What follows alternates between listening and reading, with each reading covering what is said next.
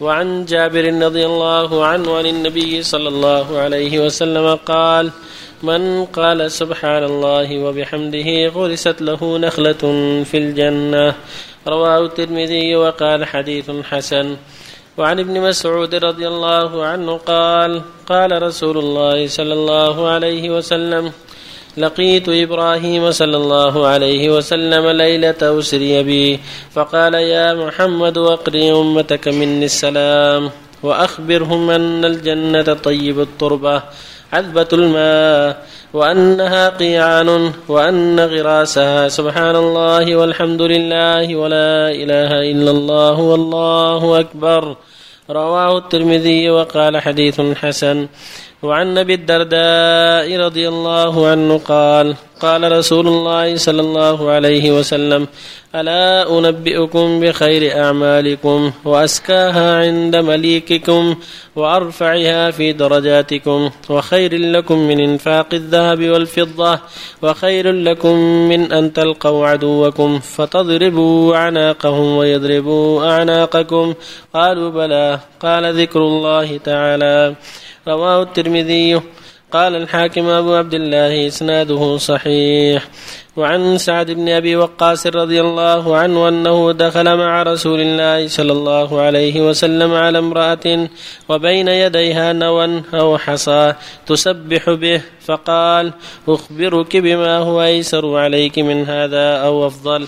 فقال سبحان الله عدد ما خلق في السماء وسبحان الله عدد ما خلق في الأرض وسبحان الله عدد ما بين ذلك وسبحان الله عدد ما هو خالق. والله أكبر مثل ذلك. والحمد لله مثل ذلك. ولا إله إلا الله مثل ذلك. ولا حول ولا قوة إلا بالله مثل ذلك. رواه الترمذي وقال حديث حسن. وعن أبي موسى رضي الله عنه قال قال رسول الله صلى الله عليه وسلم ألا أدلك على كنز من كنوز الجنة؟ فقلت بلى يا رسول الله. قال لا حول ولا قوة إلا بالله. متفق عليه. الحمد لله وصلى الله وسلم على رسول الله وعلى آله وأصحابه من اهتدى به. أما بعد فهذه الأحاديث كلها تتعلق بفضل الذكر. تقدم أحاديث كثيرة بل وآيات كثيرة كلها دالة على هذا الأمر العظيم. فالمشروع للمؤمن أن يجتهد المؤمن والمؤمنة الاجتهاد في ذكر الله دائما حتى يعمر أوقاته بذلك. كما قالت عائشة رضي الله عنها كان النبي صلى الله عليه وسلم يذكر الله على كل أحيانه. تقدم قول صلى الله سبق المفردون. قيل ما المفردون؟ قال الذاكر الله كثيرا والذاكرات. سبق قوله جل وعلا يا أيها الذين آمنوا اذكروا الله ذكرا كثيرا وسبحوه بكرة وأصيلا. وفي هذه الأحاديث دلالة على أن التسبيح والتهليل والتحميد اغراس للجنة. فينبغي المؤمن أن يجتهد في كثرة التسبيح والتهليل والتحميد والتكبير. وهكذا قول لا حول ولا قوة إلا بالله كما في الحديث الصحيح انها كنز من كنوز الجنة. فالمؤمن يجتهد في ذلك ويكثر من هذه الأذكار يرجو ما عند الله من الفضل. قول إبراهيم انها قيعان يعني فيها مواضع للغص والبناء ولهذا وعد الله اولياءه بأنه يعد له في الجنة من القصور والبساتين ما يعد لهم بحسب أعمالهم الصالحة الكثيرة ومع هذا يبقى فيها فضل. ينشا الله له وقع يدخلهم الجنة سبحانه وتعالى. فالمؤمن يجتهد والله جل وعلا واسع الفضل وواسع الجود وكل حسنة تنفعه. كل حسنة تنفعه من ذكر الله. تقدم قول صلى الله عليه وسلم لجويريه لقد قلت بعدك أربع كلمات ثلاث مرات لو وزنت بما قلت من دوني لوزنتهن سبحان الله العظيم وبحمده عدد خلقه.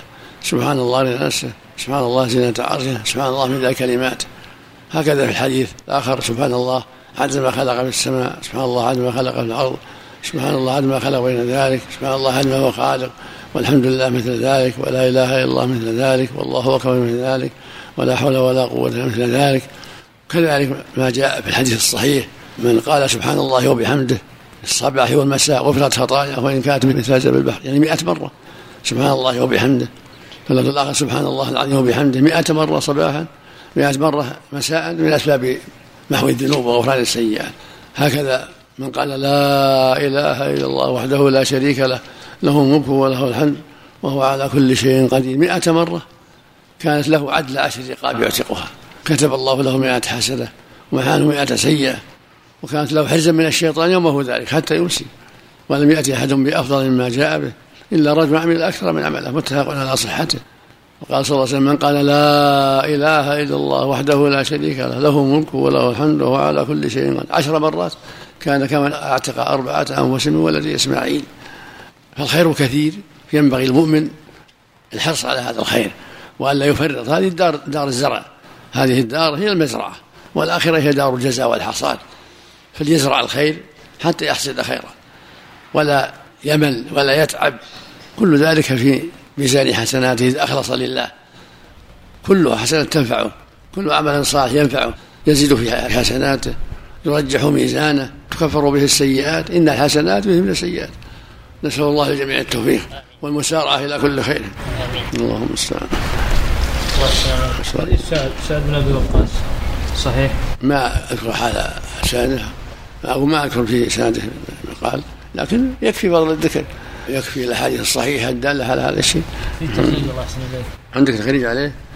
حديث سبحان الله عد ما خلق في السماء. الشيخ سليم الهلالي. إيش قال عليه؟ قال ضعيف أخرجه أبو داود والترمذي بإسناد ضعيف فيه خزيمة راويه عن عائشة بنت طلحة وهو مجهول. وأصل الحديث عند مسلم من حديث جويرية دون ذكر النوى والحصى مما يدل على نكارة هذا اللفظ. حديث جويريه في مسلم. سبحان الله سبحان الله زينة عرشه. سبحان الله من ثلاث مرات. اللهم المستعان على كل حال الإكثار من ذكر الله مطلوب. ذكر النوى الله يحسن إليك والحصى فيه. لا بأس لا بأس به. تعلق لمن قال بالتسبيح بالسبحة. لا بأس لا بأس به. سبح بالنوى أو بالعقد عقد أو بالسبحة. لكن الأصابع أفضل. الله الأصابع أفضل. ضابط في الاسم متى يكون تزكية؟ فيغير. أقول الاسم متى يكون ضابطة في التزكية فيغير؟ الاسم مثل صالح و الانسان يتحرى الأسماء؟ الطيبه ويسمي بها. وأحسنها ما عبد أحسنها ما عبد لله. وأسماء الأنبياء كلها طيبة. الاصل السلامة إلا ما عبد لغير الله.